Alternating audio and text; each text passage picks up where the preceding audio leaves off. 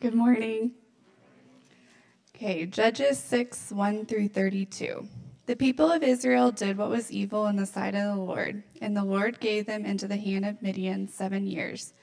And the hand of Midian overpowered Israel, and because of Midian, the people of Israel made for themselves the dens that are in the mountains, in the caves, in the strongholds. For whenever the Israelites planted crops, the Midianites, and the Amalekites, and the people of the east would come up against them.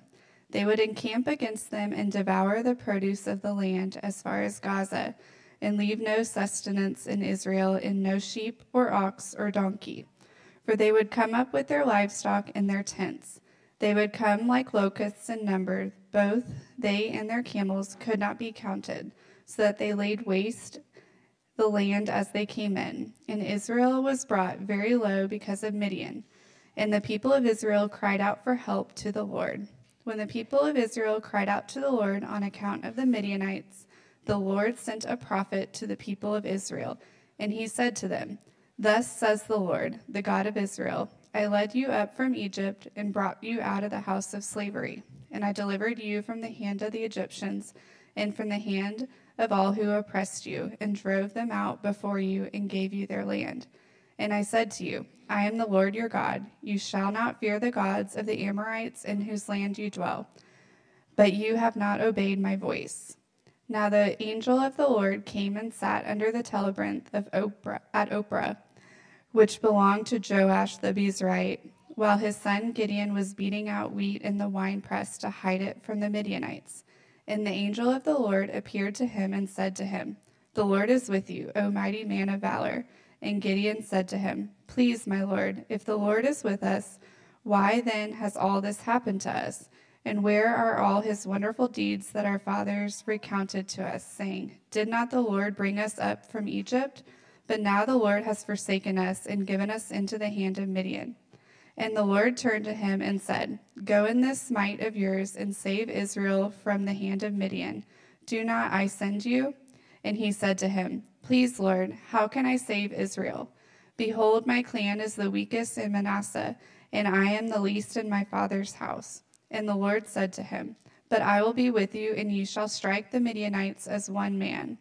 And he said to him, If now I have found favor in your eyes, then show me a sign that is you who speak with me. Please do not depart from here until I come to you and bring out my present and set it before you. And he said, I will stay till you return. So Gideon went into his house and prepared a young goat and unleavened cakes from ephah of flour. The meat he put in a basket, and the broth he put in a pot, and brought them to him under the terebinth and presented them. And the angel of God said to him, Take the meat and the unleavened cakes and put them on the, this rock, and pour the broth over them. And he did so. Then the angel of the Lord reached out the tip of the staff and was in his hand and touched the meat and the unleavened cakes. And fire sprang up from the rock and consumed the meat and the unleavened cakes. And the angel of the Lord vanished from his sight. Then Gideon perceived that he was the angel of the Lord. And Gideon said, Alas, O Lord God, for now I have seen the angel of the Lord face to face. But the Lord said to him, Peace be to you. Do not fear, you shall not die. Then Gideon built an altar there to the Lord and called it, The Lord is Peace. To this day it still stands at Ophrah, which belongs to the Abiezrites. That night the Lord said to him, Take your father's bull and the second bull, seven years old, and pull down the altar of Baal that your father has, and cut down the Asherah that is beside it, and build an altar to the Lord your God on the top of the stronghold here, with stones laid in due order. Then take the second bull and offer it as a burnt offering with the wood of the Asherah that you shall cut down. So Gideon took ten men of his servants and did as the Lord had told him. But because he was too afraid of his family and the men of the town to do it by day, he did it by night. When the men of the town rose early in the morning, behold, the altar of Baal was broken down, and the Asherah beside it was cut down, and the second bull was offered on the altar that had been built. And they said to one another, Who has done this thing? And after they had searched and inquired, they said, Gideon, the son of Joash, has done this thing. Then the men of the town said to Joash, Bring out your son, that he may die, for he has broken down the altar of Baal and cut down the Asherah beside it. But Joash said to all who stood against him, Will you contend for Baal, or will you save him? Whoever contends for him shall be put to death by morning. If he is a god, let him contend for himself, because his altar has been broken down. Therefore, on this that day, Gideon was called Jerubbaal, that is to say, let Baal contend against him, because he broke down his altar. Please pray with me. Dear Lord, uh, thank you for this amazing church. I pray that we receive your word today and that we don't just keep it in our hearts, that we take it out beyond these walls into our communities and our fields, and that we are lights to everywhere we are, that we spread your word. Um, we pray that you give us eyes to see, ears to hear, minds to understand, and hearts to, to believe. Amen. Thank you. Well done. Anytime you're reading in, in Judges in particular, uh, it is quite the venture into names of uncertainty. Um, so grateful for you, Herndons, for uh, leading us in the ways of reading and praying. Uh, we are in the book of Judges, and um, as we continue on in this uh, crazy book, um, I want to remind you of where we are in this story, right? The context matters on what's happening. Um, today, we're talking about Gideon's call um, and I think if I had to subtitle today's sermon, it would be like The Journey to Usefulness. Uh, because I think what we see in, in Gideon is a little bit about what we see in all of us. When we first hear from God, when He first commissions us to something that we think is crazy, and then we, we start to do some things, uh, it's not exactly perfect. And so I think there's a lot of encouragement to be found here in this first part of Gideon. We will have three weeks on this judge, whereas before we've had like you know, we've covered multiple judges in one week. So Gideon, we slow down a little bit, and we do that on purpose.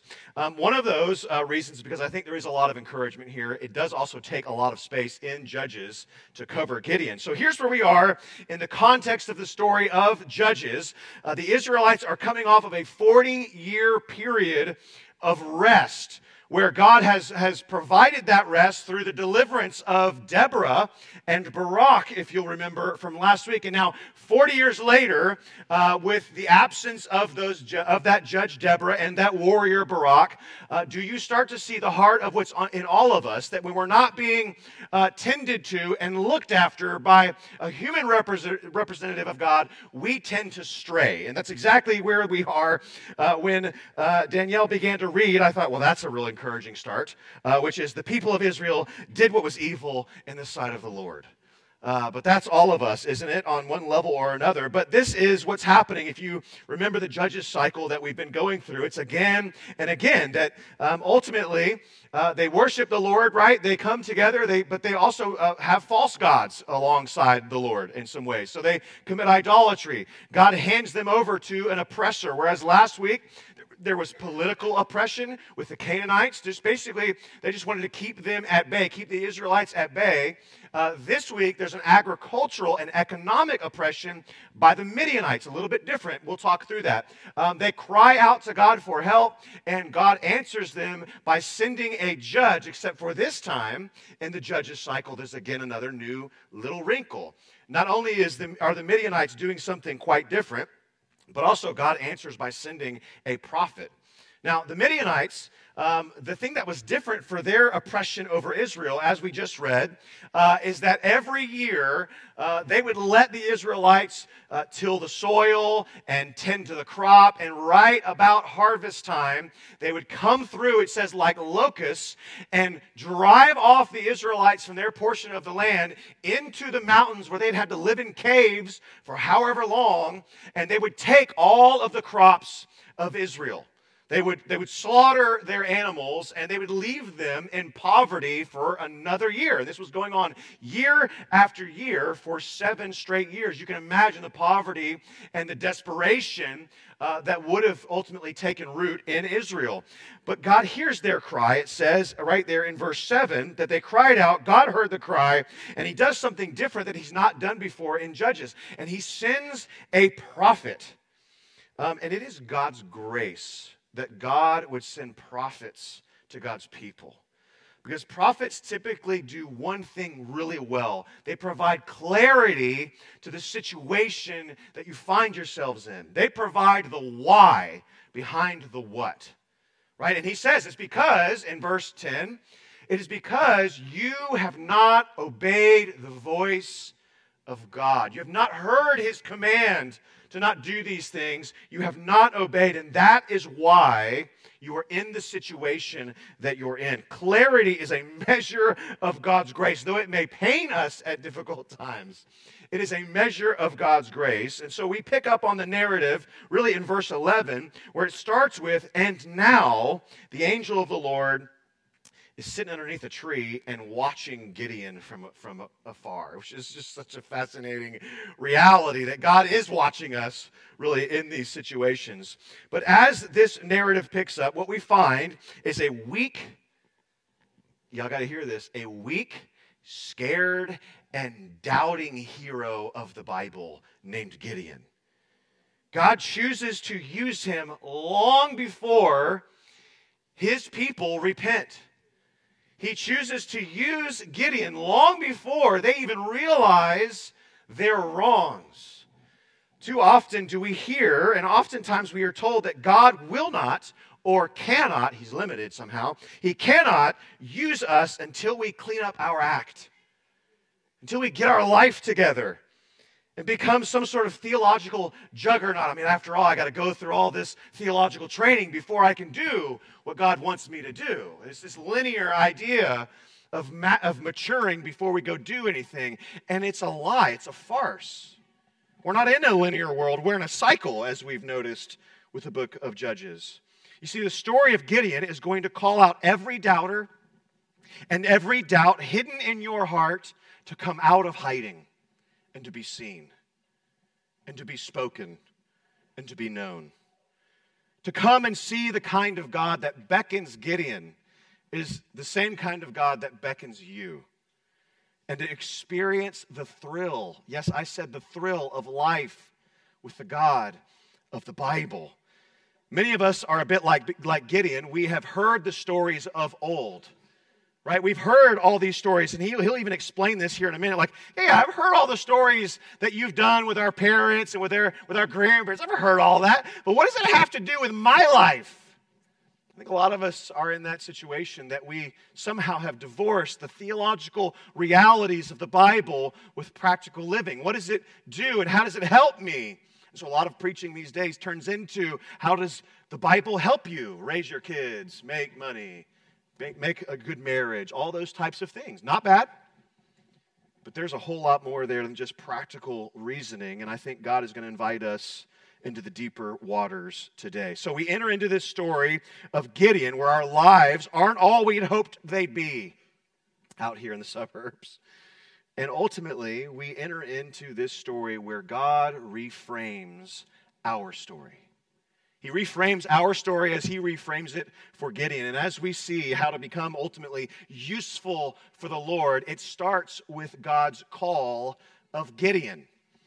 That Gideon gets called long before he is ready, but it's really quite fascinating. In verse 11, it says, Now the angel of the Lord came and sat underneath the terebinth and Ophrah, which belonged to Joash the Abiezrite. That's right. That's, that's, I'm pretty sure that's how you say it perfect pronunciation. While his son Gideon was beating out wheat in the winepress to hide it from the Midianites. Interesting thing about this is that Gideon is doing what is traditionally a woman's job in that culture, and he's doing it underneath hiding in a wine press. And God enters into that space and he gives him a new identity. And he says, O mighty man of valor, verse 12. The angel of the Lord appeared to him, and he said to him, The Lord is with you, O mighty man of valor. You mighty warrior, you courageous one. What? He's hiding. You courageous one, you mighty one you mighty man of valor. Before God gives Gideon a job, which he, he will give him, he gives him a new identity. God is more concerned about the who of who we are than the what of what we'll accomplish in the world. But God does not commission us to do things that he won't equip us with. He will, though, equip us along the way. He calls us to do things that we don't think that we're capable of. We're going to get to that in a minute. And the first thing he does to equip us is to make sure that we see ourselves like he sees us. O mighty man of valor. And you're going to find all the insecurities and all the reasons that Gideon is going to come up with here in a minute, but it does not deter God ultimately from calling him to do something that even Gideon doesn't think he's capable of.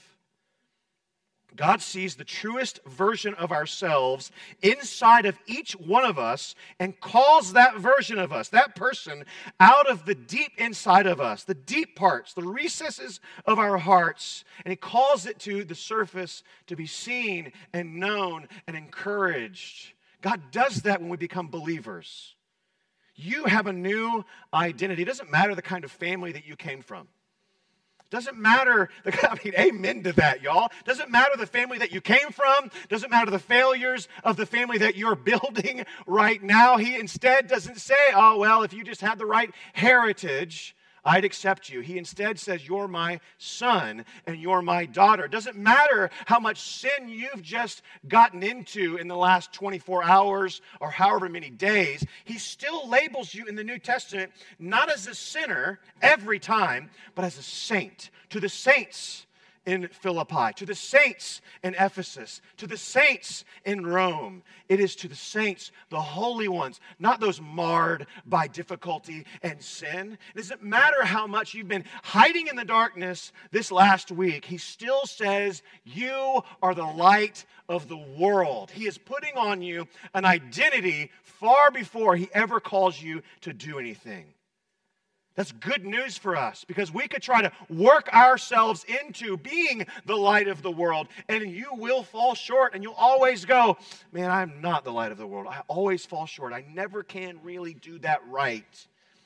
And the good news of the gospel is that it doesn't depend on your performance, it depends on what God says about things. And just like Gideon, he puts these new identities in us so that we can live out of them, not try to perform enough to gain them. That's every other religion in the world. That is not Christianity. It is exactly like Brennan Manning says when he said this long ago God loves you as you are, not as you should be. And he'll go on to say, because you'll never be as you should be. He accepts you and loves you exactly as you are, y'all. Just like with Gideon, you are a mighty man of valor, even though you may be hiding and doubting and weak in the moment. Mighty, mighty warrior. God patiently dispels our doubts, just like he did with Gideon by declaring his presence with us. And he says, The Lord is with you. And it's at that point that Gideon begins to put up a fight. If you'll notice in verse 13, says, Oh, I mean, God has not even done anything yet. The angel of the Lord still has not called him to do anything yet. And in verse 13, right after he says, This new identity is yours, Gideon, Gideon says, Please, sir, if the Lord is with us, and he starts to make all of these theological assumptions. Why then has all this happened to us? Why are the Midianites continually coming against us? You see, if God is here, and I don't think he is, then why is it that we're suffering so greatly? He starts with this theological argument to say, look, you can say all you want, crazy guy that's been sitting underneath a tree in my front yard for the last half hour. I don't believe you. I don't believe you about my identity, and I certainly don't believe you about your declaration that God is present amongst his people. You can hear Gideon, can't you? If God were with us, we wouldn't be suffering. If God is for us, we wouldn't have so much going against us. If God were good, why do innocent people suffer? Oh, sure, God showed up for our grandparents long ago, and He split the seas, and all the things we've heard about, but He hadn't done anything for us, at least in the last seven years, with these Midianites taking everything that we've got. Yeah, He healed and did mighty works in the past. But God doesn't operate that way anymore. You can hear it, can't you? You can see it all around us. We're in this same world. For Gideon, God's presence meant circumstantial peace. Oh, God's with us? Well, then why are all these circumstances so messed up? But God is going to come and turn that all around and say it's not about circumstantial peace, it's about peace in the midst of circumstances, difficult circumstances, oppression upon oppression, years of oppression. God's presence means you are in the presence of peace personified. If you skip ahead in this chapter, when uh, Gideon says, All right, I need a sign here, Lord. I need a sign that you're doing all this. I need a sign that it's really you. And then he dictates terms on the sign. He goes, All right, angel of the Lord, I want you to sit right here if you could. I'm going to go get all these things prepared for you. And then you're going to do some magic trick to show to me and prove to me that you are who you say you are. And do you know what God does? He waits he patiently lets him get all that he needs to get to bring over to him. He touches it with a staff. It burns up into fire. It gets consumed, which is a, a beautiful picture of God's presence in the Old Testament, is fire coming down. You'll see this in Elijah, right? You see this all throughout Exodus, right? It's a beautiful picture that God truly is with you. And God, when Gideon figures out that it's God himself that he's been talking to, if you read it. Alas, Gideon realizes it's the Lord. And he's like, Don't kill me. Please don't kill me. Right there in, oh, I don't know, verse 23. But the Lord said to him, Peace be to you. Do not fear. You shall not die. It is peace that God gives to the doubter. It's peace that God gives to the weak, to the powerless to the one who's going to call into question God's character based on my own circumstances. He meets us in that moment. And it's a really beautiful thing that the God of peace, the Lord of peace, that is his name. It is his identity. It's not just what he offers you, it's who he is. So, if we're going to be people that get wrapped up in the story of God, we've got to get be people that ultimately get near the God of peace, just like Gideon. It's not just what he has to offer us, it is absolutely who he is. Oftentimes, we experience trials and difficulties and wonder where God is in the midst of it. This is the a very natural uh, understanding of what happens when we go through trials, but can I say, it's orphan mentality. Where is God when I don't get what I want? Where is God when it's really difficult in life? This week, you will have that thought. What are you doing, Lord? Have you forgotten? I've had that thought many times. And yet, if we are to take on God's fatherhood over us, when we go through trials as sons and daughters, our Father isn't just enduring whatever trial we're in with us, He's leading us through it. He's not just enduring, He's leading us. You remember uh, what happens during Lent, which we're going to celebrate during Ash Wednesday and onward? We follow Jesus into the desert where he is led by the Spirit and tempted by the devil. They go hand in hand to be led by the Spirit and yet tempted by the devil. There will be tough circumstances, but the good news is that your Father is leading you through those circumstances. See, God is less interested in changing our circumstances, making them more palatable for us, and instead, He is more interested in creating in us a heart that will love Him through every circumstance. That we might be changed like Gideon from doubting God in his view on the world to being convinced that if God is for us, then truly who can be against us? So, God's call for Gideon is ultimately our call but he doesn't stop there, right? On the journey to being useful to the Lord, he also commissions Gideon, as he also will commission us. That commission is found in verse 15. Let's read it together. And he said to him, Please, Lord, yep, please, Lord, how can I save Israel? No, no, let me go back up to 14. My bad. That's on me. And the Lord turned to the hand of Midian, and the Lord, uh, me, and the Lord turned to him and said, "Go in this might of yours, O mighty man of valor, and save Israel from the hand of Midian. Do not I send you?" And he said to him, Please, Lord, how can I save Israel? Behold, my clan is the weakest in Manasseh and I'm the least in my father's house. And the Lord said to him, But I will be with you, and you shall strike the Midianites as one man. God's commission over Gideon is further and deeper and wider than even Gideon could have ever imagined. And yet, God is undeterred in his calling and his commission of Gideon. Gideon had theological doubts, and when that doesn't work, he begins to start getting real practical with the angel of the Lord and saying, I don't know if you know who you've uh, called mighty man of valor here, uh, but my family is the worst of the worst. Like, I got, my dad doesn't like me. Uh, our tribe is just trash in Israel. We're not looked at by anybody as being people that would be used of God. We're the worst here. And you're coming to me and telling me that we're going to do mighty things. I don't know if you know who I am, O angel of the Lord, but you got the wrong guy. I'm not him. And yet, God ultimately sees this and he sees him as ready. I don't know. Uh, if you've had children, but if you have had children, I remember this is, I kind of feel the way that Gideon felt when I had my first child, or I didn't have it, I just watched, really. I just stood by and panicked.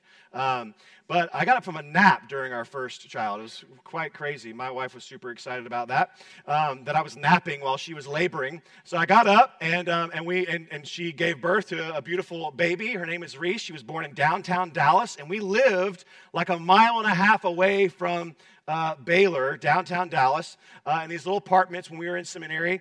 And, um, and, and we, we, we, they, you know, they just give over a human being to you after a day. There's no instructions, there's no best practices. Uh, there is no, there's not a lot of help i got to tell you and i remember carrying our child down to the car in the baby carrier for the first time clipping that thing in like it was the real deal and i had a mile to go and i white knuckled it all the way home because I knew in that moment, I am not ready for this. I thought I was ready until that reality hit me. And I got in the car and I was like, we are going straight home at 20 miles an hour. I don't care what happens. We're going to make it. We got precious cargo here, and I am not even going to blink, much less take my eye off the road. In that moment, I thought, man, there's no way I'm ready for this task. But apparently, God thought I was. You know how I know that? Because that's what I was doing. God had already prepared my wife's heart over the last nine to 10 months. He certainly still had some preparation going on in my own heart. But that, oh my gosh, moment is what happens when each of us, each of us get commissioned to do something, whether it be parenting, starting a new business, staying in a job that you hate, whatever it is.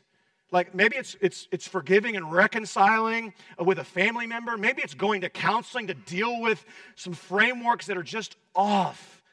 It could be something really simple or something really difficult. That there are times in our lives where God will put before us the next thing that we know we're supposed to do, and we'll go, Yeah, I'm not ready for that. I need more equipping for that. I need to go to a class for that. No, you don't. The baby is in your hands, and the time is now. And God will equip you along the way. You see, here's the reality, and this goes all throughout the Bible God calls you to do things you cannot do with resources you do not have for the rest of your life. Let me say it again God calls you to do things you cannot do with resources you do not have for the rest of your life. It was the same with Gideon. It was the same with the disciples. You guys remember in, uh, oh, what is it? Like uh, Mark chapter 6, where he feeds the 5,000? Do you remember how he fed the 5,000? And you're going to say, with the five loaves and the two fish. And I'm going to say, but did you remember who he said to feed the people? When they come to him, they go, hey, we don't have any food. Maybe we should send these people home. And Jesus looks at them and they go, home? Where are they going to go at an hour when the sun's already setting? They can't go home. They got hours of a hike to go back home. Why don't you feed them? Why does he do that? Ever wonder what Jesus is up to in that moment? Knowing he knows that he's about to do what he's about to do. Why does he tell his disciples, you feed them? Because he calls us to do things we cannot do with resources that we do not have for as long as we will walk with Him. He wants to soften their hearts on what a life of dependence looks like. He wants to soften our hearts on what a life of being commissioned to do things that we cannot do without God showing up with His resources will be done. I don't know really what it is that you have been called to do. I don't know if it is to start a business or a family or go to counseling or forgive someone that you think is unforgivable, though those are all in the Bible. Well, maybe not start the business. Most of those are in the Bible, right? But you have a commission. And that commission is in Matthew 28, where he tells us to go and make disciples of all nations to baptize them in the name of the Father and of the Son and of the Holy Spirit, and to teach them to obey everything that I have commanded you. And behold, I am with you even to the very end of the age. That is your commission, Christian. That is your calling in life. So I wonder, for those of us that have been in the church for any length of time, when is the last time that you've made a disciple? When is the last time that you've shared the gospel? Let's back it up. When is the last time you've baptized someone? This should be normative practices. And I don't want to put a lot of oughts on you, but I do think we need to call ourselves back to the commission of God to ultimately look out at the harvest, so to speak. That's what Luke 10 says. John says, Look out at the harvest. Consider it. It is ripe, it is ready. But guess what? The workers are few. They're hiding in the wine press, separating the wheat from the chaff, hoping not to be noticed by God or anyone else. And yet, God has found all of us in the darkness, brought us into the light so that we might do something that we cannot do. You know, you can't make a disciple. It's the one thing God calls you to do, and you lack the power to do it. When I say this is all of our story in Gideon, it's all of our story throughout the Bible. We can't do this on our own. We lack the resources, and yet God calls us to do it in His power. How will that happen? Because, almighty men and women of valor, the Lord is with you. That's the promise. Not that you're going to go out and reap this plentiful harvest, although you'll never know until you go out to the harvest. You see, that's, that's the issue, right? So we look at this call and we go, well, really know if I can do all that. Don't know if I'm equipped to do that. I don't know what they'll say to me. This is going to cause some awkward tension at the workplace. I might lose my job. And we have all of these false gods just creeping into our hearts and tearing our attention away from the one true God who does promise in the Great Commission. And behold, I am with you to the very end of the age. You want to know how we're going to do this? Is by God's presence. It's the same thing that he said to Gideon, right? God's power is made evident in his presence. In verse 12, when the angel appears, he says, The Lord is with you. In verse 16, when Gideon protests, he says, I don't really think I can do that. My family's all kinds of jacked up. And he says, Yeah, but I've sent you, and I will be with you. In verse 18, when he's demanding a sign, again the angel of the Lord says, I'll stay until you return. No problem. You want to go get all the things you want to get? I'll be right here when you get back. He will wait you out. So, Christian, this is going to be a bold statement, but I'm, going to try and say it anyways, as, as gently and, and yet forthrightly as I can. Could it be that you're bored with Jesus because you too fall underneath this prophetic word, that you've not obeyed his voice? Could it be that we're, we're just like, oh, yeah, he doesn't really give me what I want, and, you know, blah, blah. When, when did that become the mission? When did that become the circumstance through which we we strive and, and make every effort to attain in our lives. It's not the mission. The mission is to make disciples, to see them mature over time, and to multiply them out, to go and make disciples. You see, I think that sometimes we, we read God's word and we separate ourselves just like Gideon, but Jesus calls us to do something different. In John chapter 15, my favorite verse in the Bible, John 15, 5, because it reminds me I need to stay close. He says, I am the vine and you are the branches. Whoever abides in me and I in him, he it is that bears much fruit. For apart from me, you can do nothing. If anyone does not abide in me, this is the warning, he is thrown away like a branch and withers and the branches are gathered, thrown into the fire, and burned. But if you abide in me, check the promise out, and my words abide in you, Ask whatever you wish, and it will be done for you. I don't know about you, but that's a crazy statement.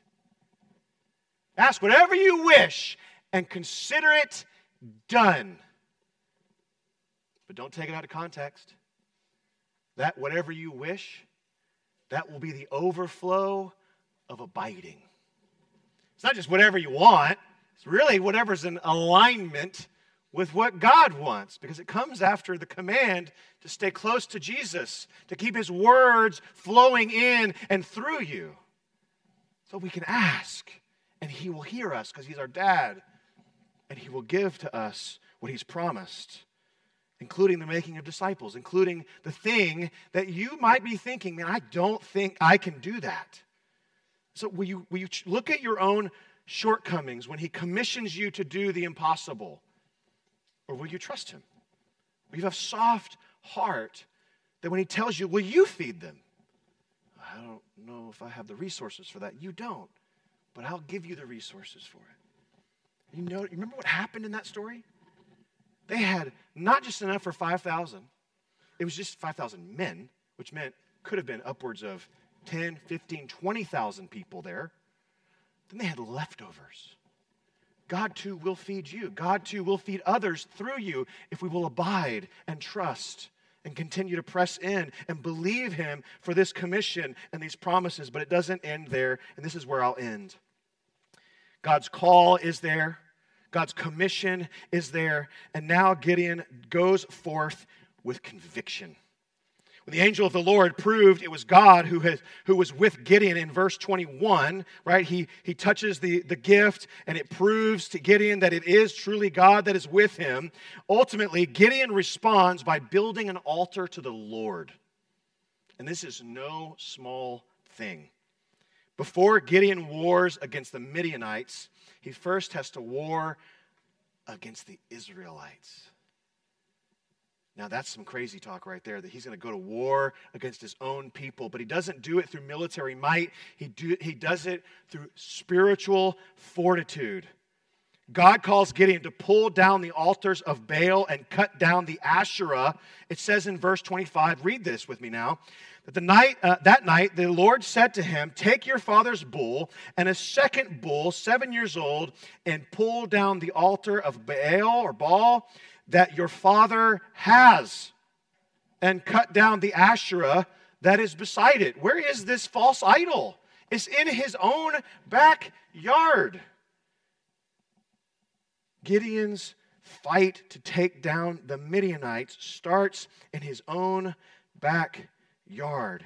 And when he takes down those idols, the men of the town figure out what's going on and they want to burn or take down Gideon. Who are those men of the town? The Israelites. Those are God's people. Now looking at God's chosen instrument and saying, Your dedication to God is radically inconvenient to my life, and I'd like to kill you now. Friends, when you stand up for the Lord and you do some weird things like go and make disciples, not everybody's going to be a huge fan. It's going to look a whole lot different than maybe even the Christians around you. Even the Christians around you, perhaps more than anyone, will feel more uncomfortable due to your faithfulness because it exposes them in their lack of faith. But be not deterred. Stay the course. Tear down the false idols around you and in your own hearts and build up the true idol where you can worship the king. Now, here it is, right? It's no wonder there that Gideon does this, though, as they're trying to kill him under the cover of night. I found this to be the most encouraging verse for me. So Gideon took 10 men of his servants in verse 27 and did as the Lord had told him.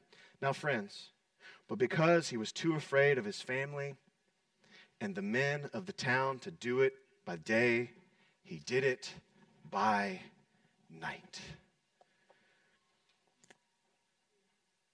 I find that deeply encouraging. Ultimately, because there's a, I think, a book title out there with this same phrase that I'm about to use. I have no clue if that's the book for you. It's probably a self help book. I have no idea. But I, it felt familiar to me what I'm about to tell you, and I Googled it, and there is a book out there. So I, I'm not, I'm not saying like this book's awesome. I have no clue. But Gideon, under the cover of night, tore down the altars, built another one, sacrificed a bull in the worship of God, but did it at night and not where everybody else could see him. And he did it scared. That's the phrase. To do it scared. So, friends, whatever it is that God's calling you to do, do it terrified. Do it absolutely afraid of what might happen next. Do it, though. He didn't wait for the hard thing to be easy. The hard thing became easy as he did it because it was God who did it with him. So, when we enter into Lent in the next couple of weeks, when we get to this war that's waging on in our souls, I want you to kind of remember this moment. Remember the moment where, where Gideon goes in the cover of night, tears down the altars to Baal and Asherah, and builds up a new altar to the Lord. Though it was at night, he did it faithfully. It wasn't perfect, it was through cowardice. And that's all of us too. We don't do this perfectly, we do this poorly. We had a counselor back in the early days of our uh, marriage, and he would say to us, anything worth doing is worth doing poorly. What does that mean? It means just get going. Don't wait until you got the got all the skills to do what you're called to do or when it gets comfortable or easy, go and do it and fail forward, fumble into whatever success looks like.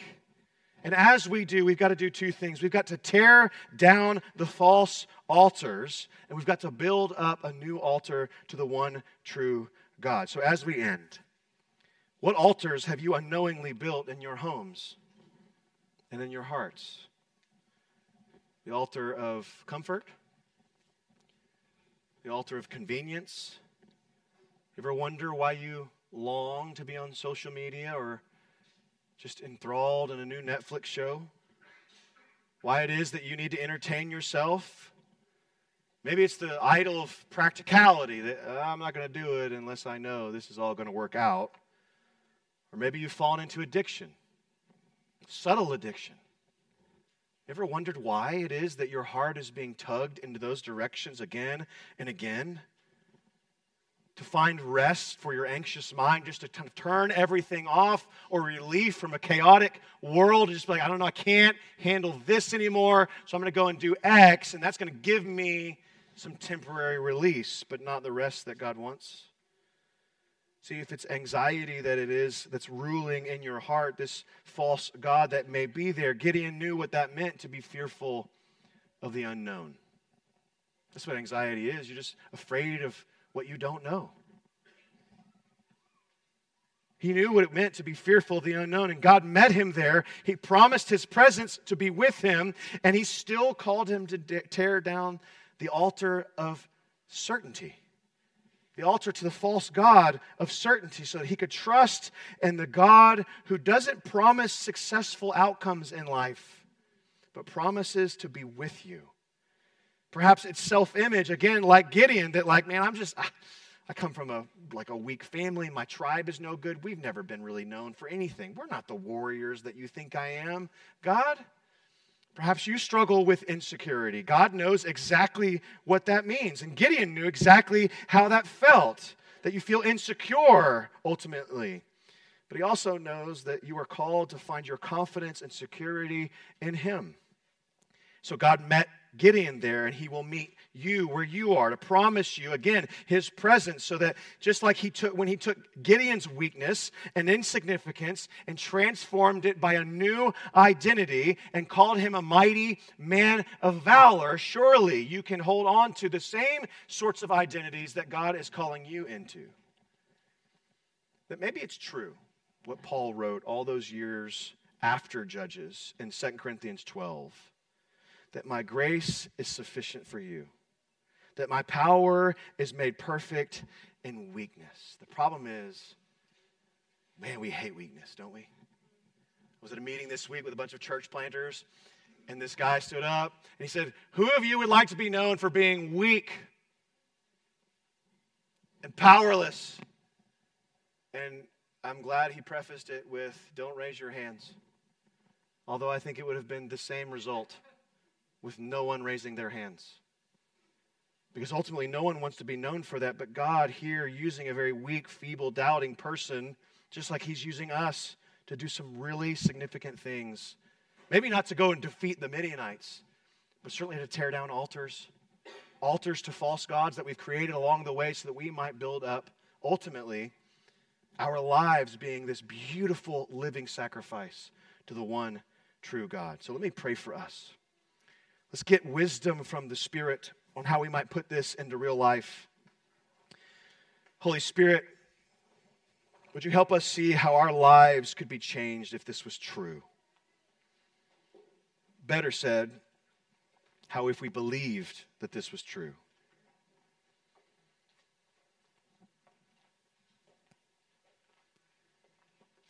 Holy Spirit, there are many applications, many false gods.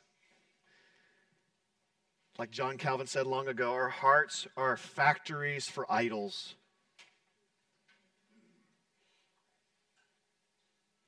We just keep pumping them out. So maybe it's just in this moment where we just need to identify some, some lies we've been believing about what life is about success, material things, accumulation, achievement, recognition, being left alone, peace, comfort, all the things that you called to give us, but only through Christ.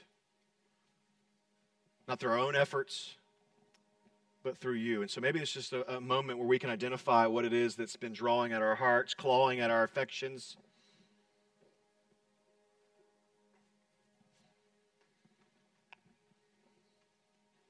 And once we identify those things that are brewing in the backyard of our, our hearts and our homes, would you give us the courage to tear it down? Maybe it's at the cover of night. Maybe we don't want anybody else to know what's going on.